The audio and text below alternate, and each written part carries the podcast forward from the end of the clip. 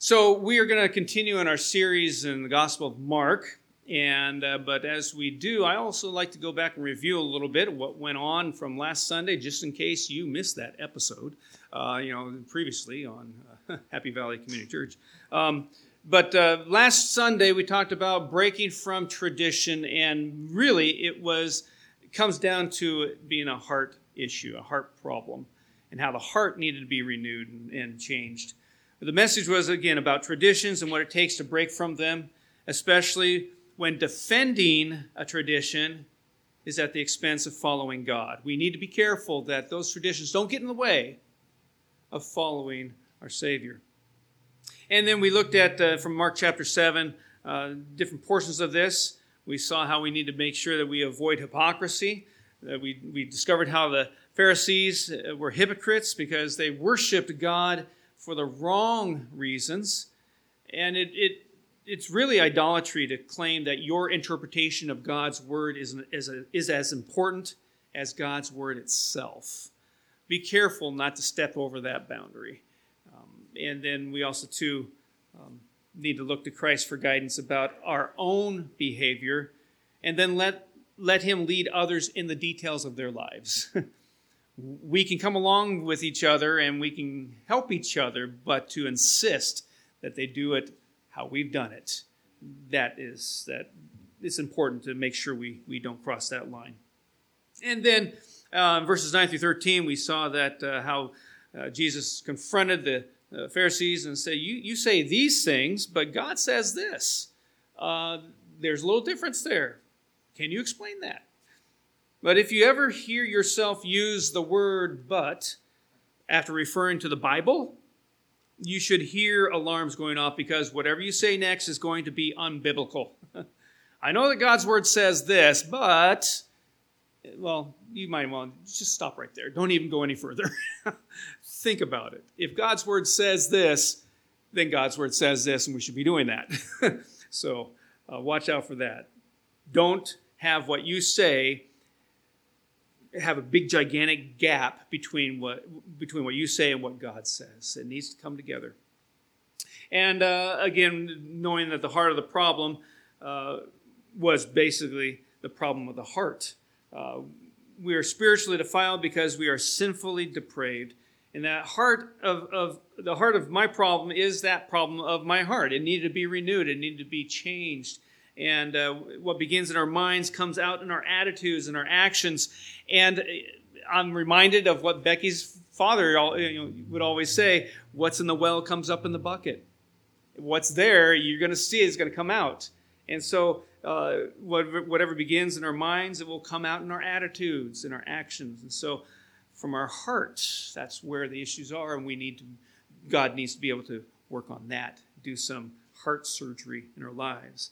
So, what's on the inside is really what counts, is what we saw there in verse 23.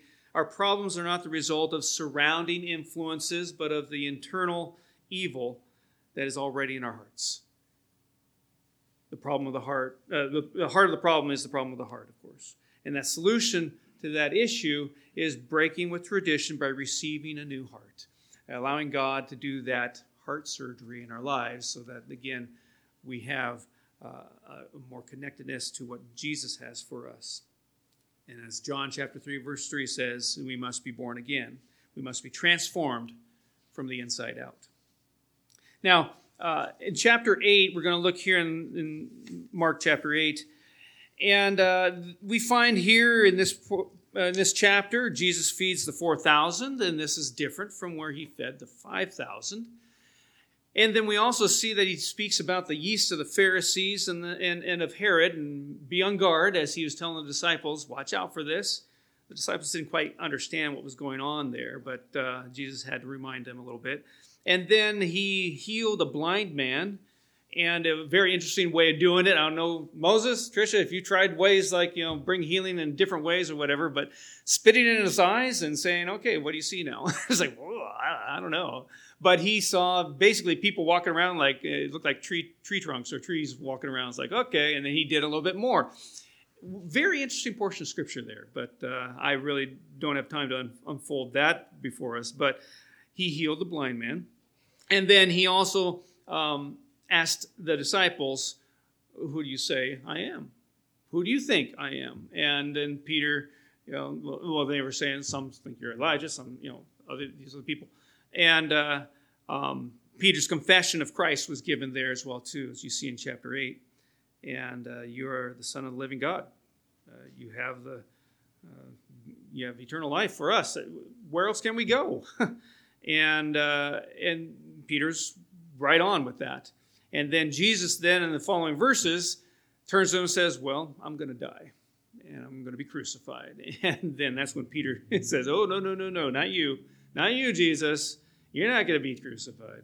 And then Jesus turned to Peter and said, Actually, yes. Uh, well, he, get behind me, Satan, is what he said. But uh, a little rebuking going on between the two for a little bit. Um, and th- which then brings us to where we're going to land here today in chapter 8. And before I go any further, I'd like you to watch a little video that will kind of ease us into today's message. In contrast to the common thinking that life is all about you and all about me, uh, listen to the words of Christ found here in Mark chapter 8, starting with verse 34. It says, Then he called the crowd to him along with his disciples and said, If anyone would come after me, he must deny himself Take up his cross and follow me. For whoever wants to save his life will lose it, but whoever loses his life for me and for the gospel will save it. What good is it for a man to gain the whole world yet forfeit his soul? Or what can a man give in exchange for his soul? If anyone is ashamed of me and my words in this adulterous and sinful generation, the Son of Man will be ashamed of him when he comes in his Father's glory with the holy angels. Dietrich Bonhoeffer uh, said in his book, the cost, in the cost of discipleship, he said, "Salvation is free, but discipleship will cost you your life." Salvation is free, but discipleship will cost you your, your life. Have you ever heard of the phrase, you can't win for losing? you try to do all these things and even try to lose to win, and it doesn't work out. No matter what you do, win or lose, you can't win. But today's scripture turns that on its head because we can win for losing when we consider the cost of following Jesus. So today we're going to go by the numbers here as, uh, as we look at these different points. We'll begin by considering the call to follow Jesus, and we'll look at four conditions Christ gave if we're serious about following him. And then uh, we'll conclude with three cautions. So, one call, four conditions, three cautions. So let's look at first the one call. In verse 34, we see Jesus' call here, and he's he calls the crowd to him with his disciples. Now, the setting, as you recall in the verses before this, he was speaking with his disciples and all that was going on there. And he was, uh, you know, who, who do you say I am? And, well, some people say this and that. Well, who do you say I am? And and well, you're a son of the living God. Well, good. That's that's what you say, and God told you you have knowledge from God in this. Uh, but I am going to die and be crucified and risen on the third day. And Peter says, No, you're not. And Jesus turns to him, no, Get behind me, Satan. These things need to happen. Um, anyway, as you go through that, he does ask those three questions in that portion. And uh, who do who do people say Jesus is? Who do you say Jesus is? And uh, who does Jesus say he is as well? And in that portion of Scripture, you can see all that answered. Because there are people out there who have those questions too, and who have an idea who Jesus might be. And the thing is that as a follower of Christ, you have those answers. You know who Jesus is, you know what he's done for you. You know probably what your friends or your neighbors say who Jesus is, who might not be a believer. And they have issues as far as not quite correct information there. But Jesus made it very clear that he must suffer many things and be rejected by the elders, chief priests, and teachers of the law, and that he must be killed and after three days rise again, from verse 30, 31. So after this intense teaching time, uh, you know, which included the public rebuke from Peter to Jesus and also then Jesus to Peter. All this was going on around everyone. He then calls the, the disciples together. And he says, calls them in for a little closer huddle, and the crowd as well, too. Coming together a little closer. Because he had something very important he wants them to know. If you, as a parent, you've probably done this before. You've told your child uh, an important instruction. Make sure you do this, all right? And we're talking like six year old, five year old, maybe four year old. As a teenager, sometimes it doesn't work very well when you do this. But when you did that, and you really wanted them to listen, you took them by the head and you put your hands on both sides of the cheeks. You said, Look me in the eyes. Please do these things. And maybe you did as a, when they were a teenager too. You're probably like this. Please do these things. A little taller. But the thing is, is that you wanted them to hear something important. You drew them in closer. That's what's going on here with Jesus and the crowd. Come on in, come in. I got something important here. Come on, get closer, get closer. And when a team huddles together and they want to hear the coach, they get a little closer in and listen because the, everything around them is so noisy. They want to make sure they hear what the coach has to say. And so here, Jesus wanted to make sure that they heard him, what he had to say here something very important that he wanted them to know. So after describing his faith, fate, he describes what it means to follow him, which gives us to the point of the four conditions. The call is, is, is to everyone, but there are also conditions to following Christ. We see this in, in the use of the word if. If, and you see it a lot in that portion of Scripture we're going to discover that the demands of discipleship can't be ignored and it can't be downplayed. And here are those four conditions. The first condition is that a person must have a desire to become a disciple. If anyone would come after me, you need a desire to become a disciple. The heart of the matter is, again, is a matter of the heart. The phrase would come is the idea of intentionality, and it involves a, the, the, the will. You choose, you want to, you desire to. In order to walk with Jesus, you must first want to walk with Jesus. The New King James uh, has this phrase like this it says, Whoever desires to come after me. The New American Standard puts it like this if anyone wishes. And then a New Living Translation says, if anyone if any of you wants to be my follower so wants to wishes desires to all that comes together and again talking about the will of that person no one else can force you to do this and when that happens you're not all in it are you when someone forces you to do something you don't want to do really you don't really do it with all your heart but when you're in it you say yeah i'm going to do this you're 110% in it and you desire to do that. The call of Jesus goes out to everyone and to anyone.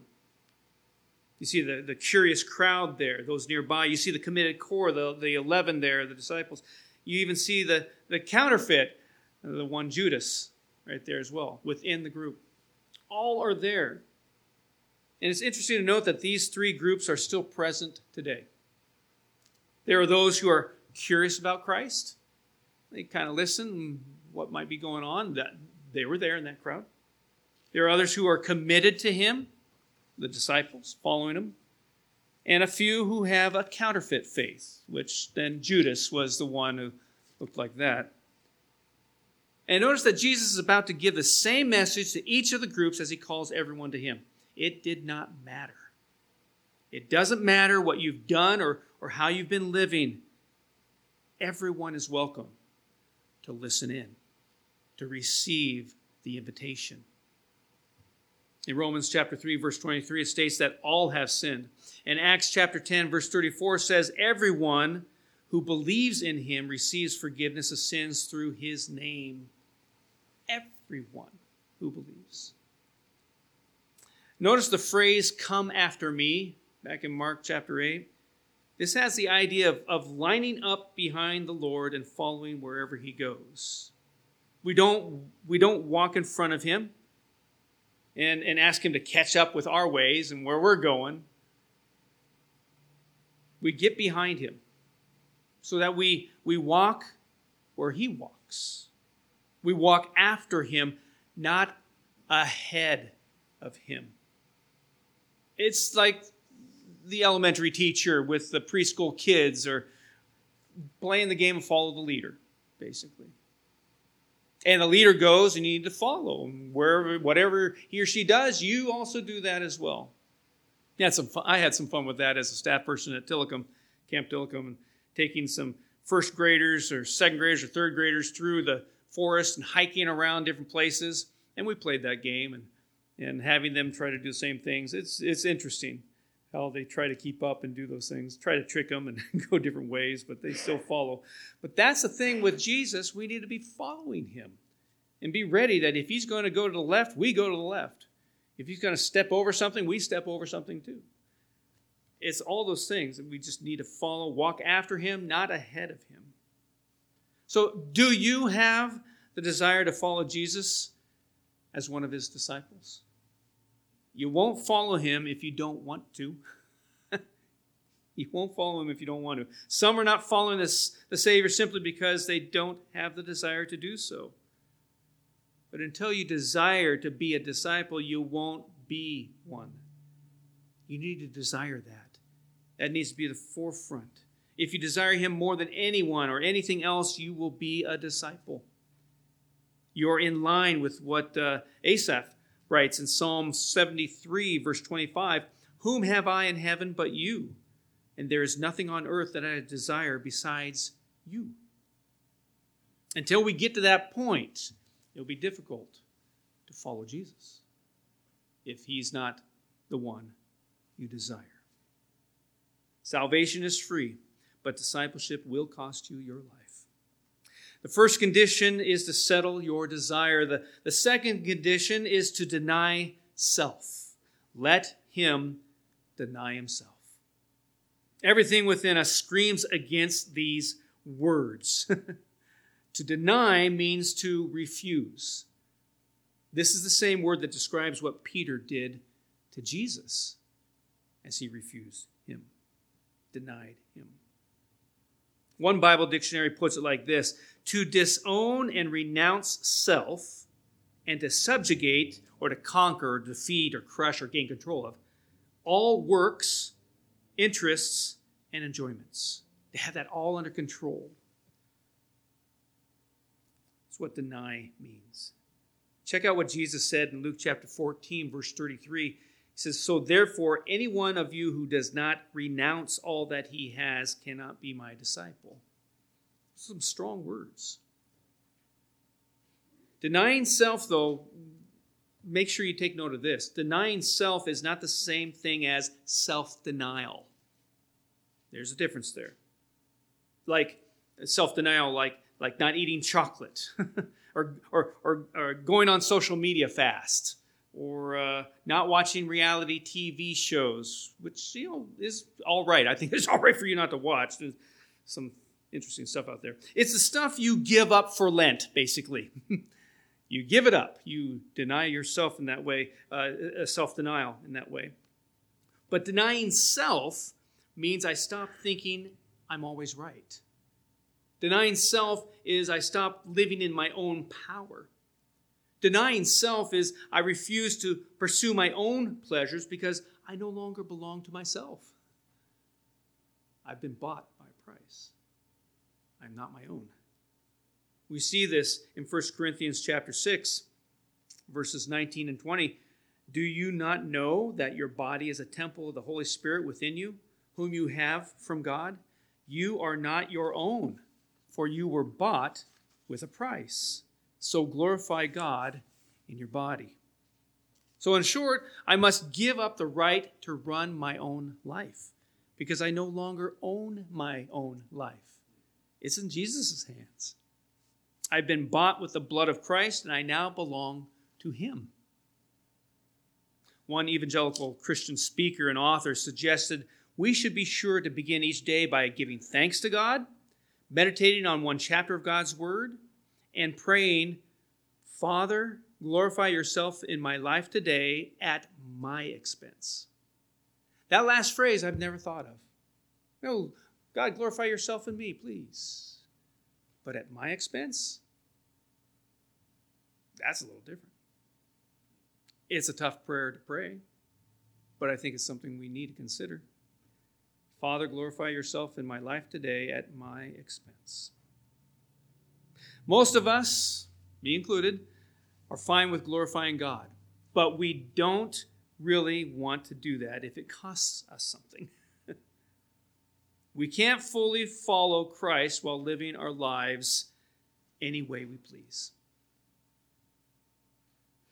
We'll get confused which way we're going. Who's in charge? You or God? I've been so impressed by the quality and commitment of the leadership here at this church. Happy Valley has some good leadership here, and over the past few years, when ministry became more difficult, as each year passed, leadership stepped up. I'm impressed. I'm thankful. So thankful. You've demonstrated what it means to deny self in these years that we've gone through, these last couple years. And for those of you who are in leadership at Happy Valley here and have been in leadership over the last couple of years, two or three years, let me encourage you that your ministry matters by reminding you of 1 Corinthians chapter 15 verse 58. Therefore, my dear brothers, stand firm, let nothing move you. Always give yourselves fully to the work of the Lord, because you know that your labor in the Lord is not in vain. Keep going. Keep moving forward. Live in the call that Jesus has given you as he has shown us here in this portion of Scripture, Mark chapter 8. Have you ever heard of the song um, So Long to Self? So Long Self? It's by MercyMe. It's a funny and kind of sobering song describing a man breaking up with himself. Let me read the, the verses to you, some words from this. It says, Well, if I come across a little bit distant, it's just because I am. Things just seem to feel a little bit different. You understand. Believe it or not, but life is not apparently about me, anyways. But I have met the one who really is worthy. So let me say, so long, self. Well, it's been fun, but I have found somebody else. So long, self. There's just no room for two, so you're going to have to move. So long, self. Don't take this wrong, but you are wrong for me. Farewell. Oh well. Goodbye. Don't cry so long self. And he goes on, he says, Stop right there because I know what you're thinking, but no, we can't be friends. And even though I know your heart is breaking, this has to end. And come to think of it, the blame for all of this simply falls on me. For wanting something more in life than all of this, can't you see? Don't feel so bad. There'll be better days. Don't go away mad, but by all means, just go away. so long, self. Have you ever broken up with yourself before? Maybe God is calling you to that, to break up with yourself. So you don't get in the way. That God can be in charge of all that goes on in your life. Because there really is no room for two. Either self is on the throne of your life or the Savior is. Salvation is free, but discipleship will cost you your life. The first two conditions are desire and denial. And then, as if those aren't difficult enough, Jesus next calls us to die. That's a third condition die. Take up his cross. The crucifixion was a common Roman punishment, with over uh, 30,000 nailed to crosses during the lifetime of Jesus. Everyone knew that the cross was an instrument of shame and suffering and torture and, of course, death. When a person took up his cross, he was beginning a death march. And unfortunately, we have romanticized the cross and turned it into something we put on our walls, wear around our necks. I'm not saying that's not good, but when we only emphasize that, then we've lost, lost the meaning of this. When we when we uh, reference uh, this verse, we often say something like, Well, I guess that's just the cross I must bear. And normally it refers to putting up with an obnoxious relative, or maybe living with an, an illness or some other affliction, or maybe even that bad employer might be your cross. But let's remember that the cross was carried by condemned criminals and ended with humiliating and excruciating execution. Everyone knew the person was saying goodbye to everything and that there was no turning back. We're called to crucify self fulfillment, self promotion, self centeredness. We're to die to our rights the right to be right, the right to take revenge, and even the right to, to fight. As J.C. Ryle puts it, a religion which costs nothing is worth nothing. Interestingly, uh, according to almost universal tradition and archaeological evidence, the Apostle Peter ended up literally fulfilling this when he was crucified, reportedly upside down, but crucified for his faith in Jesus Christ. And it's also reported to, and you probably recall as well, 11 of the disciples died martyrs' deaths. A pastor's wife and mom, speaker, and author by the name of Christine Hoover writes this. She says, Nonetheless, the cross is relentless in my life. It pursues and crucifies my claims on self rule and self glory. The gospel, because it is by nature sacrificial, requires my self sacrifice.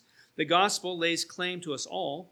Christ lays claim to our ambitions, our money, our minds, our work, our children, and yes, even our sexual activity. We cannot lay out for the unconverted a Christianity that will make life better, when in fact, faith in Jesus often makes life more difficult because the priceless value of knowing Him comes at a cost to self. We become no longer our own. Everything we are and do must be submitted to someone else, namely Christ. Jesus is the one who's in charge. He's the one who goes before. And we've died to those things that cause us to be led astray. In the words of Dietrich Bonhoeffer, we live in a time of cheap grace and easy believism, where Christianity is more identified with health and wealth than with surrender sacrifice, service. We're surrounded by the watering down of that. It costs us something. It always does. Here's another quote from the cost of discipleship. Uh, it says, When Christ calls a man, he bids him come and die. So, as Christ calls us, he's expecting us not only to follow him, but to die to self and all other things that wouldn't be of Christ. Galatians chapter 2, verse 20 says, I have been crucified with Christ. It is no longer I who live, but Christ who lives in me. And the life I now live in the flesh, I live by faith in the Son of God who loved me and gave himself for me. It's quite a condition, dying. Do you desire to be a disciple?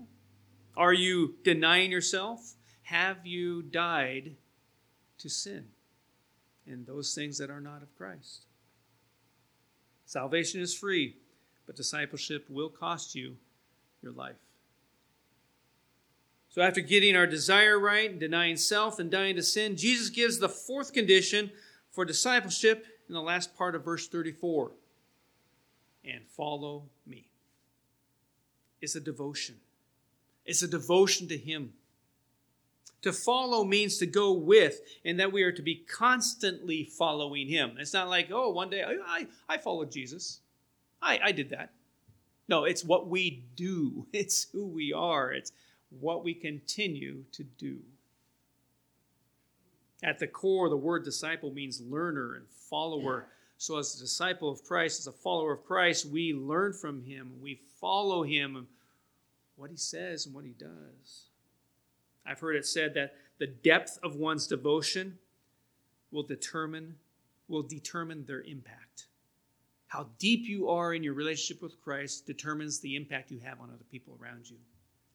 And just think about it. It's kind of how it is. You know people in your life who you, you go, oh, yeah, that person's godly. Well, how'd they get there? It wasn't just by accident. They're working on their relationship with Christ. They're devoted to Him, they're following Him. And those people in your life that you see that, they impact you in what they say and what they do. You go to them for advice. you look to them for, for instruction because they're following Jesus so closely. They impact your life deeply as well. The depth of one's devotion will determine their impact. And the words we use are important as well too. You know, while there's nothing wrong with saying things like "I'm a Christian" or "I'm a believer," or even "I'm an evangelical," uh, we might want to try identifying ourselves more like "I'm a follower of Christ." I'm a follower of Jesus. This is part of, of the emphasis behind our statement that you see in the bulletin and that we follow. We are people committed to following Jesus. We're followers of, of Christ. And it's not that helpful in asking someone if they are a Christian because almost everyone says they are. Oh, yeah, my, my parents go to church. I'm a Christian. okay. And you've heard the say that, you know, going to church doesn't make you Christian any more than going to McDonald's makes you a cheeseburger. So it you you need to own it yourself. And you you, you, you in using terminology, and if you're asking someone if they're a Christian, of course they're going to say, because their definition of Christian might, might be totally different from yours, or even the biblical definition what that is. But when you ask someone if they're a, Christ, uh, a Christ follower, you might find that you're able to get to the gospel much quicker, because if they follow Christ or not. When you're speaking to a true Christian, you could ask, Well, how long have you been following Christ? Tell me. And what's it like? Jesus fought against having false converts by making sure people knew there was a cost to following him. Yeah, it's available to everyone. Anybody can come. The call is for all. But there are conditions. There's a cost. Are you willing to pay that price? Remember the rich young ruler in Mark chapter 10 who came running up to Jesus to find out how to obtain eternal life? When Jesus challenged his idolatry of self and the pursuit of possessions, we read these sad ver- words in verse, verse uh, 22. At this, the man's face fell. He went away sad because he had great wealth. It's interesting that Jesus didn't chase after him, or he, he, he didn't water down the demands of discipleship either. He didn't say, oh, well, you know, come back, come back. It's all right.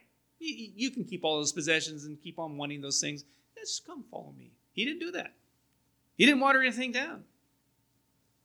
Here's what needs to happen. He didn't, Jesus didn't lower the bar. Commitment to him is costly.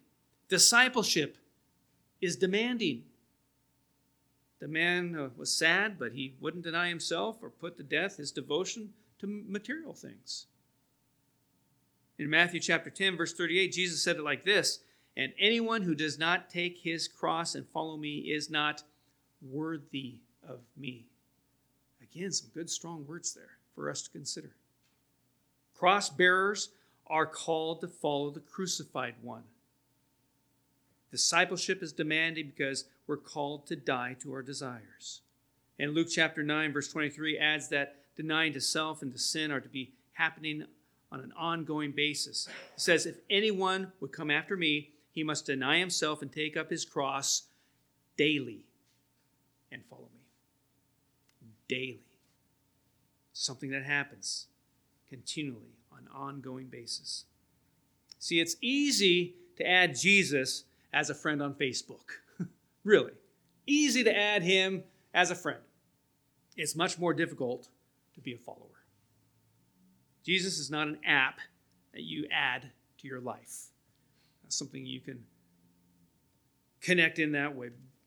Because Jesus is Lord. Because He's Lord, He wants your whole life. He wants you, everything, who you are, what you've done. He wants you, all of you. Are you willing to renounce every person, every possession, especially yourself, in order to follow Christ? Will you put your faith over your family and over anything else that has been first in your life. You just take a quick inventory on yourself. What has been priority in your life in the last week or two? Maybe last month, maybe the last year. Who's been first place? What is it that is keeping you from following completely? In Luke chapter 14, verse 33, so therefore, any one of you who does not renounce all that he has cannot be my disciple. Salvation is free, the discipleship will cost you your life. So, after the one call to discipleship and the four conditions in following Jesus, he concludes with three cautions. Let me share those with you quickly. If you focus only on your own life, you'll lose it. If you focus only on your own life, you'll lose it. In verse 35, we see this For whoever wants to save his life will lose it, but whoever loses his life for me and for the gospel will save it. If you try to hold on to what you have, you'll miss what Jesus wants to give you because you're too caught up in what you have already. When you settle the surrender issue and commit to follow Christ at any cost, you will end up saving your life we would do well to adopt the Apostle Paul's purpose statement from Acts chapter 20, verse 24. It says, uh, I consider my life worth nothing to me, if only I may finish the race and complete the task the Lord Jesus has given me, the task of testifying to the gospel of God's grace. It would be a good thing to follow. That'd be a good purpose for us as well, too. But don't miss the additional clause that Mark adds here. But whoever loses his life for me and for the gospel will save it.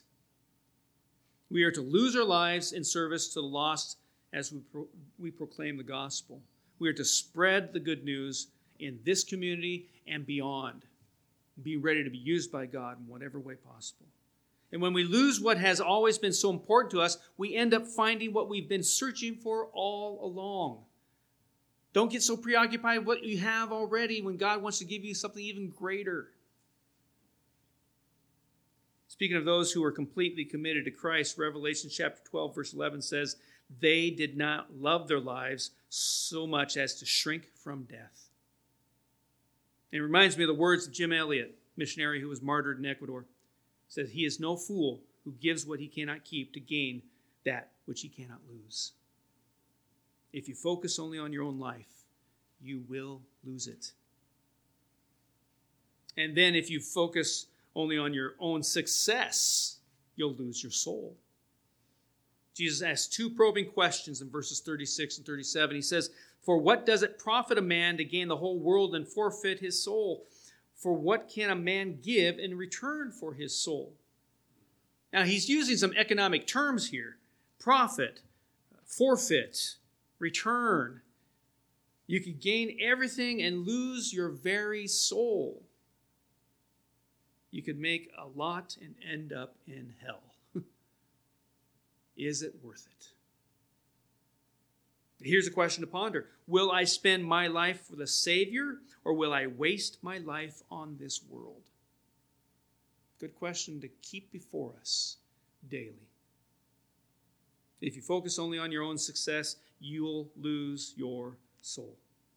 And then a third caution if you're ashamed of Christ, he'll be ashamed of you. If you look at verse 38, if anyone is ashamed of me and my words in this adulterous and sinful generation, the Son of Man will be ashamed of him when he comes in his Father's glory with the holy angels. There's a cost to discipleship, but there's an even greater cost to not following Christ. We're called to confess Christ and not be ashamed of him, which will become increasingly more difficult in our culture in the months and years to come, and probably is already something you've experienced already. As these days come, it's tough to be able to um, confess Christ before people. It's difficult, not because of people's attitudes, but just just the everything that's all around us in the last couple of years as well too. And yeah, there are people who might be open to it, but most often it's just another conflict in their life. If it's not political, it's something else, and this is one thing, and they don't need it. Get out of my face. So it's it's it's a tough thing. It gets more difficult as the months and years go, though. But let's not shrink back from the Savior. Let's, let's not waffle with his words as we live in, in this adulterous and sinful generation. Don't run out on the one who will never fail you. It's time for, for us to be the, the, the church, to, to be bold in our witness and loving in our gospel presentations. Be ready to be used by God. Speak the truth in love. Let's declare with Paul in Romans chapter 1 verse 16 it says for I am not ashamed of the gospel for it is the power of God for salvation to everyone who believes to the Jew first and also to the to the Greek. When Paul was in prison he wrote these words of encouragement to a young Christ follower in 2 Timothy chapter 1 verse 8. He said, Therefore, do not be ashamed of the testimony about our Lord, nor of me, his prisoner, but share in, in, suffering for the gospel by the power of God. The call to discipleship is costly, but totally worth it. Happy Valley here is not a me church. We are not all about ourselves. This is a church made up of sold out followers of the Lord Jesus Christ. And continues to be so. Don't give up. The call of discipleship is costly, but is totally worth it. Uh, let me let me express this story to you, and, and then I'll close here in our time here. Have the group come up and sing, lead us in singing. The young man was eager to grow in his Christian life. He got a piece of paper and made a list of all the things he would do for God. And he wrote down the things he would give up, the places he would go to minister, uh, and the areas of ministry he would he would enter. All these different things he wrote on here, and and and then he was so excited about it. He took the, that list to the church, put it on the altar, was giving it to God. He thought he would feel joy, but instead, he felt empty. So he went home and started adding to his list. He wrote down more things he would do and wouldn't do. And he took the longer list and put it on the altar, but he still felt nothing. And he went to a wise old pastor, told him the situation, and asked for help. And the pastor said, Take a blank sheet of paper, sign your name at the bottom, put that on the altar. The young man did that, and the peace came to his heart. That's what we need to do in following Christ.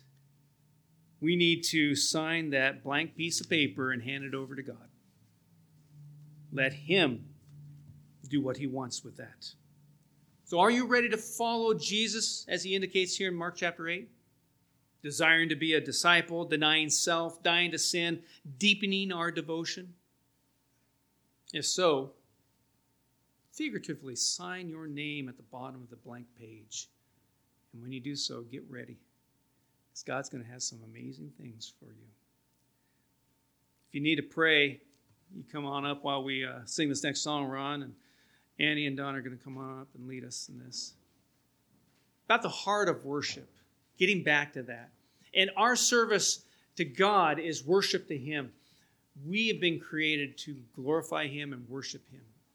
And when we follow him as it shows here in Mark chapter 8, then we worship him in that way.